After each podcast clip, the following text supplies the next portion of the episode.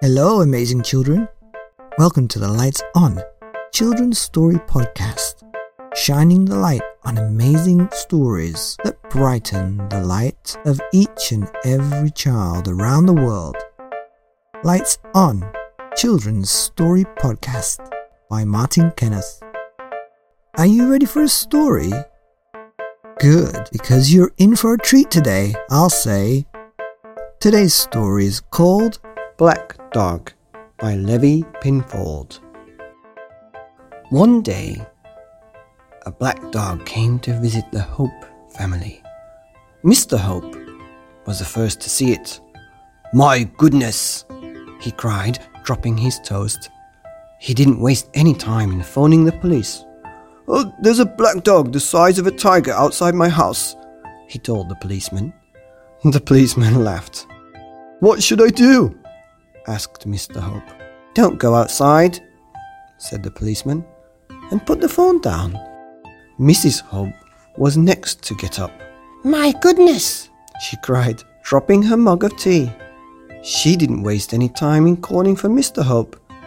"Did you know there's a black dog there, size of an elephant outside?" she yelled.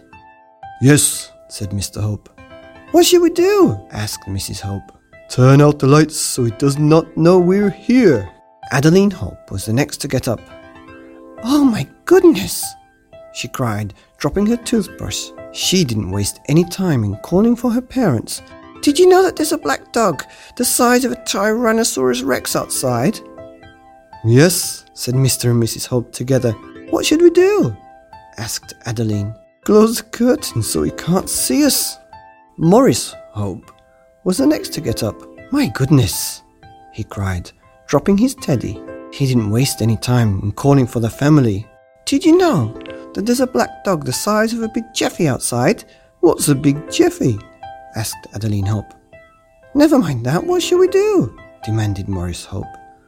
"Hide under the covers," yes, they wailed. It was then the youngest member of the Hope family, called Small for short, who noticed that there was something going on. "What are you doing all under the covers there?" "We're hiding from the black dog," they whispered. "Oh, you are such sillies," said Small, opening the front door. "Don't go out there," gasped her family. "The hound will eat you up. It'll munch your head. It'll crunch your bones." But Small had gone anyway. Outside, the black dog leaned down towards her and breathed. "Crikey, you are big," said Small. "What are you doing here, you guffin?" The black dog snuffed at her. "All right then," she said. "If you're going to eat me, you'll have to catch me first." And with that, she scurried into the lowering trees. As she ran, she made up a song. "You can't follow where I go unless you shrink, or don't you know?" The black dog followed. As Small hurried towards the frozen pond, under the little bridge and over the ice, she sang, "You've got fat legs, ice is thin, lose some weight or you fall in." And the black dog followed. Next, she scuttled through the playground, down the slide and around the roundabout singing, "You've got a big tom, I'm all slim, you'll fit through if you're more trim." And the black dog followed. Finally, Small ran all the way back to the house. "You'll find out why they all hide if you follow me inside." And with that, Small tumbled into a warm home through the cat flap. She really was that small, and so, by now, was the black dog. Inside the house, Small grabbed a washing basket and, as the black dog scrambled in behind her, she covered him with it with a loud "Ha!" Just then, the rest of the Hope family popped up from behind their barricade. "You haven't been munched," cried Missus Hope. "You haven't been crunched," cheered Mister Hope. "You haven't been eaten," yelled Morris Hope. "But where's the black dog?" asked Adeline. Without a word, Small lifted the basket, and the rest of the Hope family were extremely pleased to see that the black dog was neither so huge nor scary as they had feared. "He doesn't seem fierce at all now I really look at him," said Mister Hope.